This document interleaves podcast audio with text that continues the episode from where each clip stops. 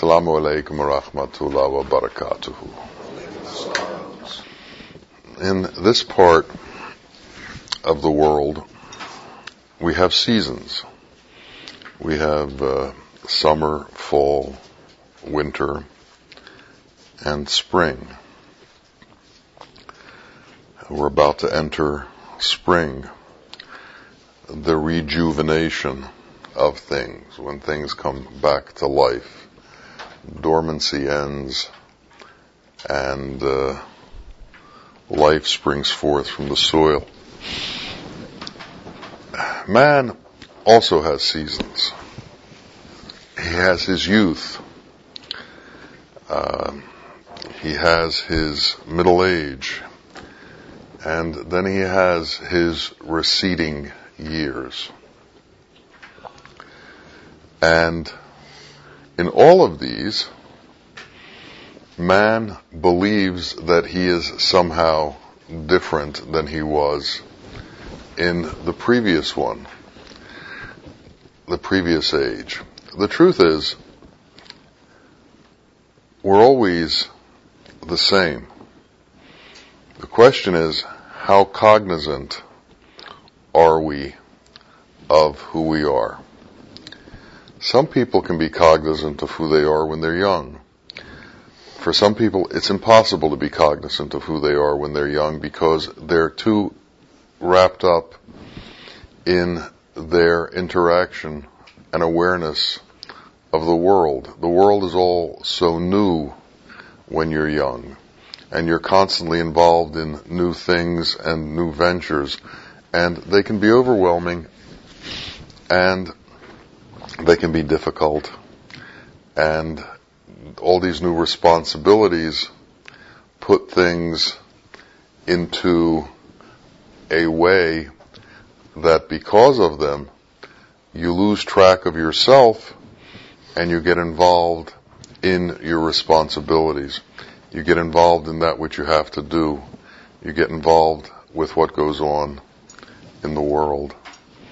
As time goes by, you become acclimated to your responsibilities. They're no longer as overwhelming for you, and you're able to do them easier, or else you become settled in the frustration that the world provides. But somewhere along the line, um, you begin to realize that there's more to this existence than what goes on outside of us and our relationship with what goes on outside of us, our relationship with the world. And our relationship with the world begins to become less and less important. For many people, a large part of their life is trying to stand out, trying to be somehow conspicuous, trying to somehow make a place for themselves and have that place acknowledged by others. Life is spent chasing titles, chasing prestige, chasing power, and then acknowledging that prestige and that power, sort of dwelling in it as if these accomplishments were the purpose of existence.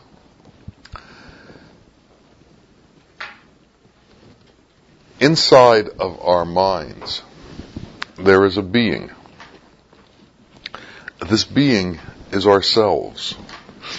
And we are constantly imagining this being in different ways and through different scenarios.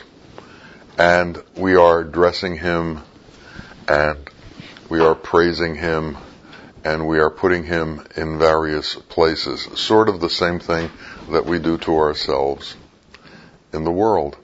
Yet, on the Sufi path, we're told that the objective is to die. Wow. The objective is to die. And yet, we're so busy living and making this life bigger and bigger and bigger that we have very little cognizance of the fact that our teacher told us we have to die. And we have to die while we're alive. We have to die before death. We have to somehow make the connection that all of these things that we do for the world, all of these things that we do in the world, all of these things that we have to accomplish in the world, all of the attempts that we make to grow in the world are not the truth of our existence. The truth of our existence is to be able to die to the world and to come to know that which is other than illusion, that which is other than what we see, that which is beyond the senses.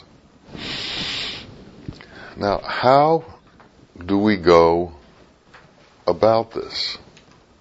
How do we go about acknowledging where we are in the world, how we are in the world, and that we have concluded that we need to turn away from this, that we need to go in a different direction?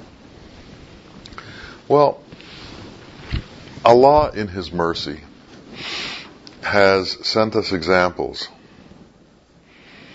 Men who have made this journey and have ended up dead to the world, yet not dead to humanity, not dead to the suffering of others, not dead to the needs of others, but dead to their own needs, dead to their own desires, dead to their own grandiosity, but not dead to the needs of others, not dead to what other people need. So that's sort of a hint. When you die to yourself, you awaken to the rest of humanity. You awaken to what's needed by the rest of humanity. When you die to yourself, you can become someone who helps Allah in caring for the world. But when you're constantly within yourself and of yourself, you're not much use to anyone else, because you're so centered on your growth, you're so centered on your needs that you can't integrate and interact with the needs of others.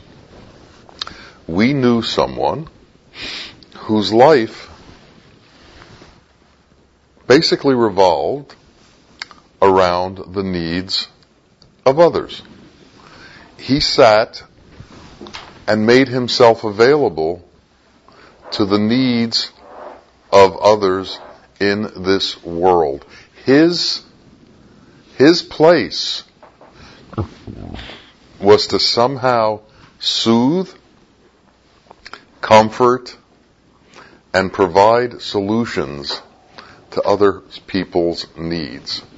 Now, the truth and the essence of what he was doing was taking people to the place where he was, because until you become like him, your needs will never end. Your needs will continue to grow, and you will constantly need comforting.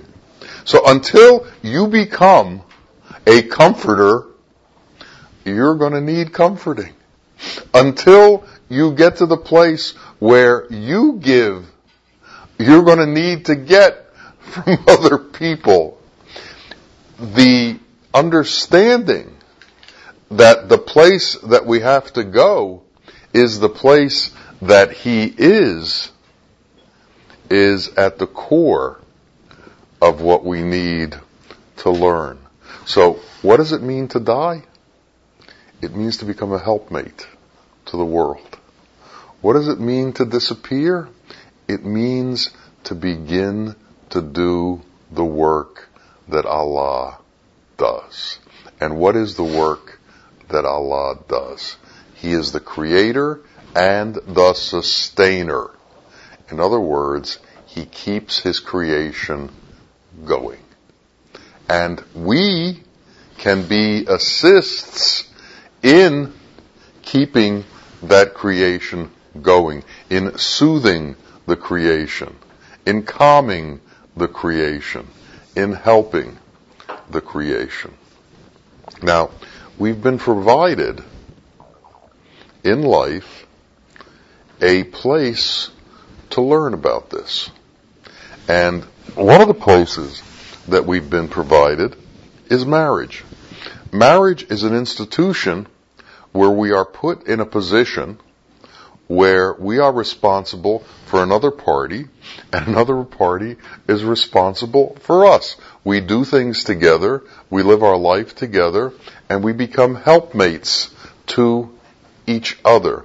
And in this growth of unity towards each other, and commitment to each other, and help to each other, we learn the truth of religion. Because this marriage situation has to expand to the entire world. Bawa was married to every one of us. Bawa took each of us on as his own child, as his own wife, as his own husband, as the one he had to care for. Now, what is the extent that we are able to give up worrying about ourselves, thinking about ourselves, talking about ourselves, being with ourselves, that we are able to transfer this into caring for others? Why do people join things like the Sisters of Mercy, the nuns who go out and help other people?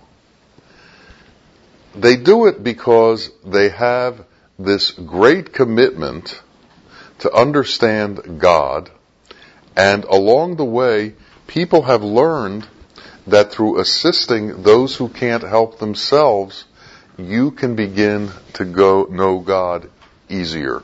Because in helping those who can't help themselves, you lose yourself. And what's dying before death? It's the losing of the self. It's the opposite of what this world advertises to you. We have to become small. Bawa said to us, he is the ant man, the smallest, most discarded creature in creation. What did he mean by that? He meant that he didn't stand out to himself in creation. He wasn't big to himself in creation. He understood the relationship between the creator and the created, and he understood Haqq, reality, and his place in reality.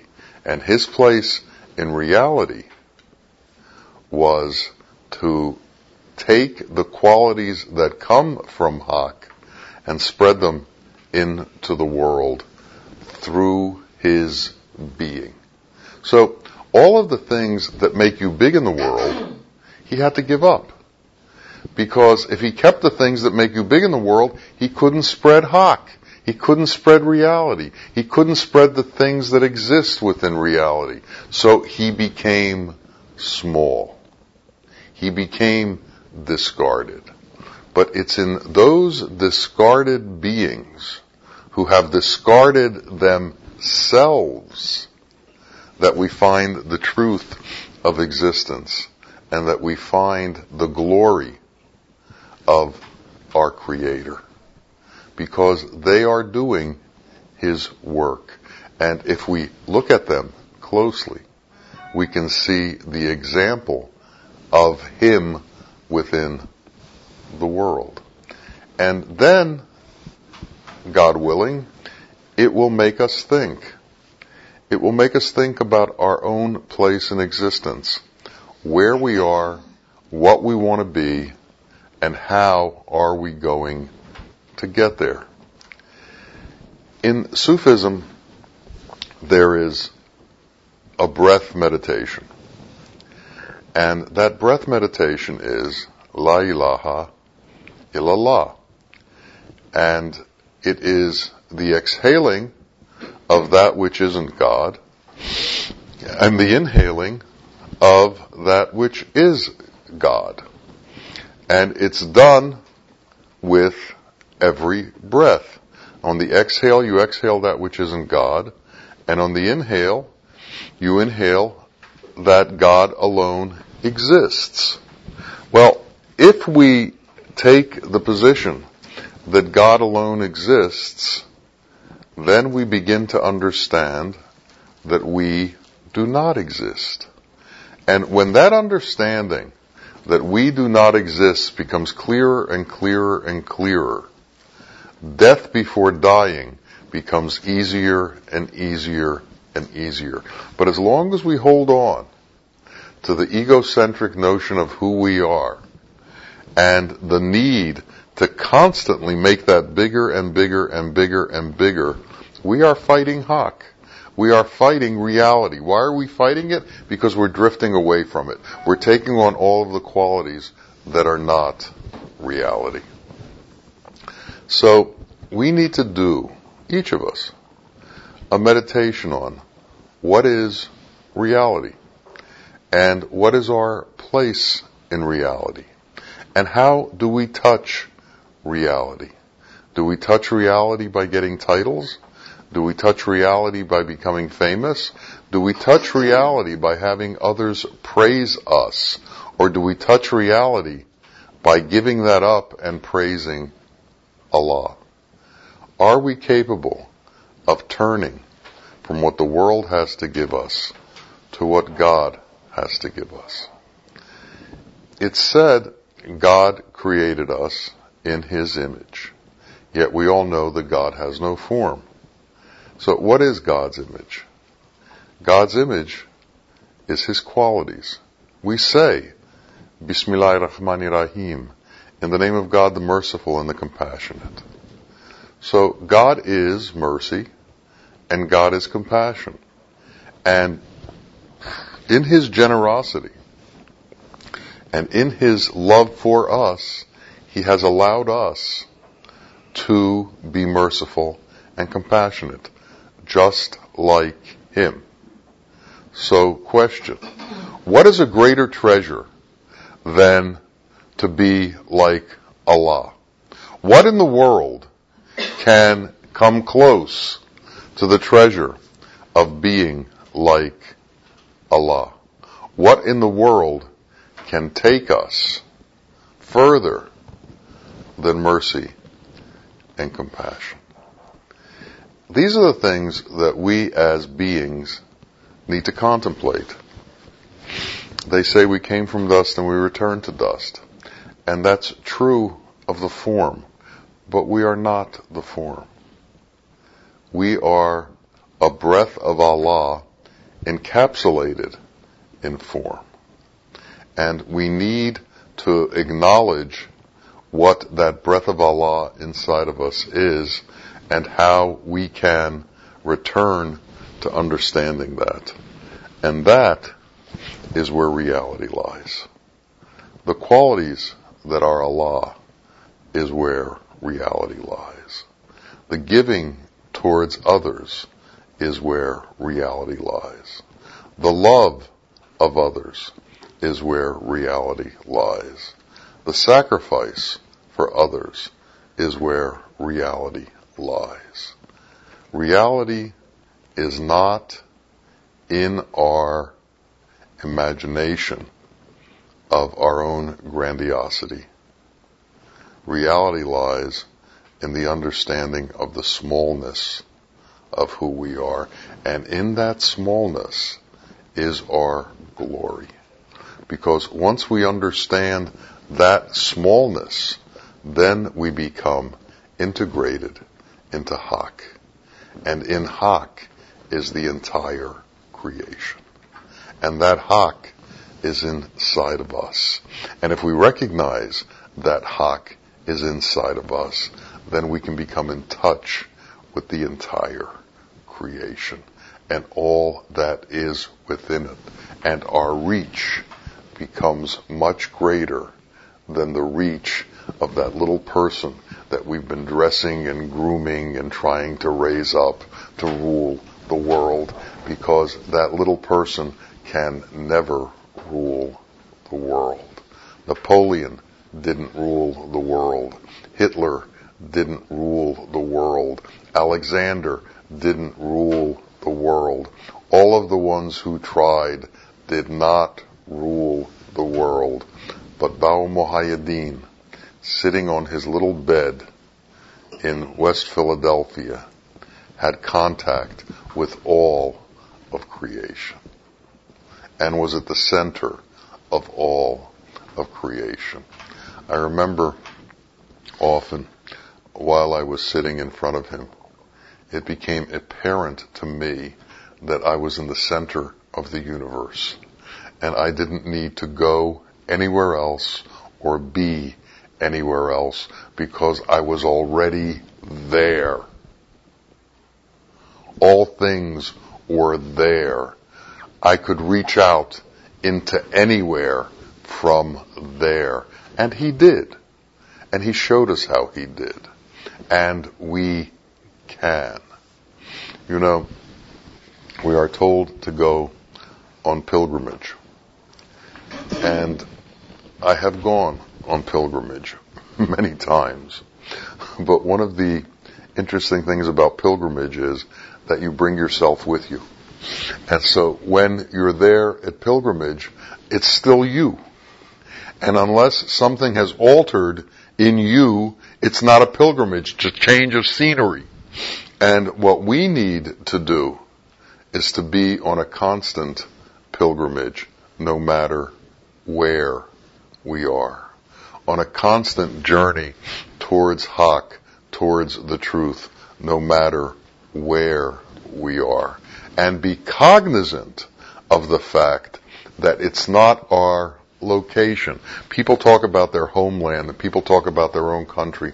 Bawa said, the only place that you can truly call your homeland is your mother's womb.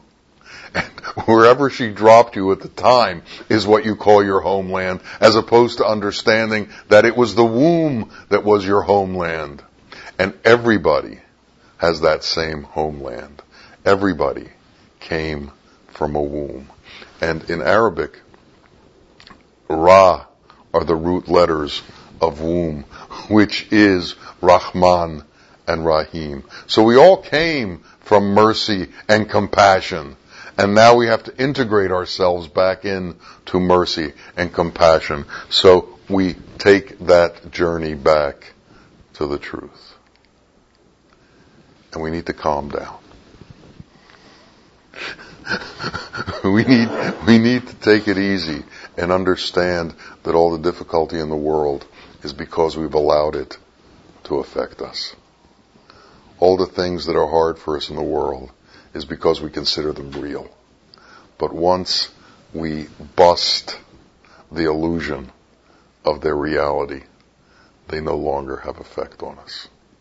Once we bust the illusion of what they can do to us, fear goes away. Once we understand that Allah is with us and is always with us and intends to stay with us, all He's waiting for is for us to turn to Him. Everything else changes. And then it doesn't become so hard to die before death, because we understand the glory that awaits us. And in that glory is where our true life begins. So may that be understood by each of us. May it be easy for each of us to go to that place. And as we travel, may we help others to travel to that place also. Ameen. Ameen. Ya Rabbil Alameen. Assalamu alaikum wa rahmatullahi wa barakatuh.